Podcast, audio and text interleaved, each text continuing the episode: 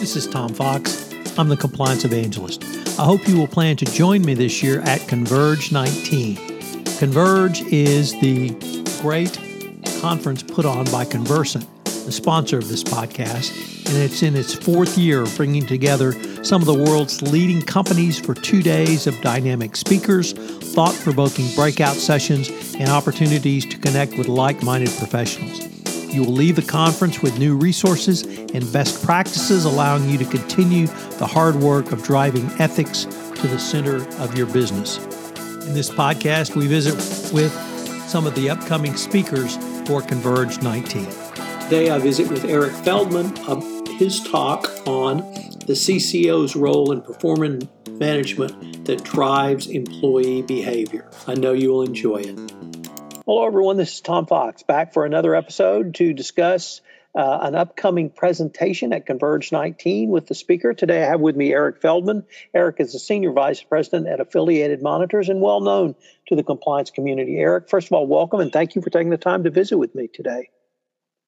Thank you, Tom. It's my pleasure.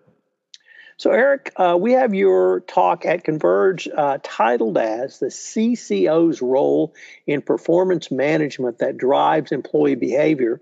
And it's described as employee incentives, bonuses, and promotions are all great motivators, right?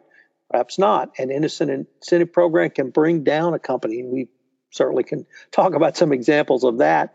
But perverse incentives are at the root of many misconduct lessons and how a compliance practitioner can play a value added role in corporate performance management review. You've got about a ton and a half of things in that description. So I was wondering if you might be able to give us a little teaser of your uh, presentation for those who are attending or thinking about attending the event. Sure. Well, you know, the the uh, many compliance presentations uh, talk about disciplinary procedures and talk about the mechanics of establishing a program itself and the role of the CCO. This one is going to be focused a lot more on the organization's overall structure for providing incentives to employees uh, that align with those core values and drive the behaviors. Uh, often the CCO is not specifically involved in setting those incentives or in warning about the possible um, consequences and and uh, perverse nature of certain incentives. And um, this presentation is going to focus specifically on what can happen when the incentives drive the wrong behaviors. And we'll be using a number of case studies, which goodness, you can read about almost every day in the newspaper today uh, to illustrate the points. So, Eric, you have uh, been talking about perverse incentives uh, for quite some time now. Is this a message you find resonating with the compliance community and indeed greater business community? I think it is. Um, it, it's very interesting. The, in fact, the other day um, uh, we became involved with a uh, a company that is uh, dealing with trying to settle some export control issues with a, um, uh, a government agency. And one of the remedial actions that they touted in their response to the government agency was how they have uh, now proactively aligned their bonus um, program with their core values. And that's one of the first companies that I've seen do that proactively without any um, assessment or uh, help from consultants to do that. Uh, and I'm hoping that is the beginning of companies starting to think about uh, how can we develop incentives, not just bonuses, but how we promote people, the criteria for promotion, as well as bonuses and awards, um, incentives that uh, promote ethical behavior and the kinds of behaviors that the, uh, the compliance officer uh, is focused on uh, with a variety of, of different compliance techniques. Eric, uh, you also talk often about culture, and I know that's one thing that Affiliated Monitors takes a look at routinely in a lot of its different assignments.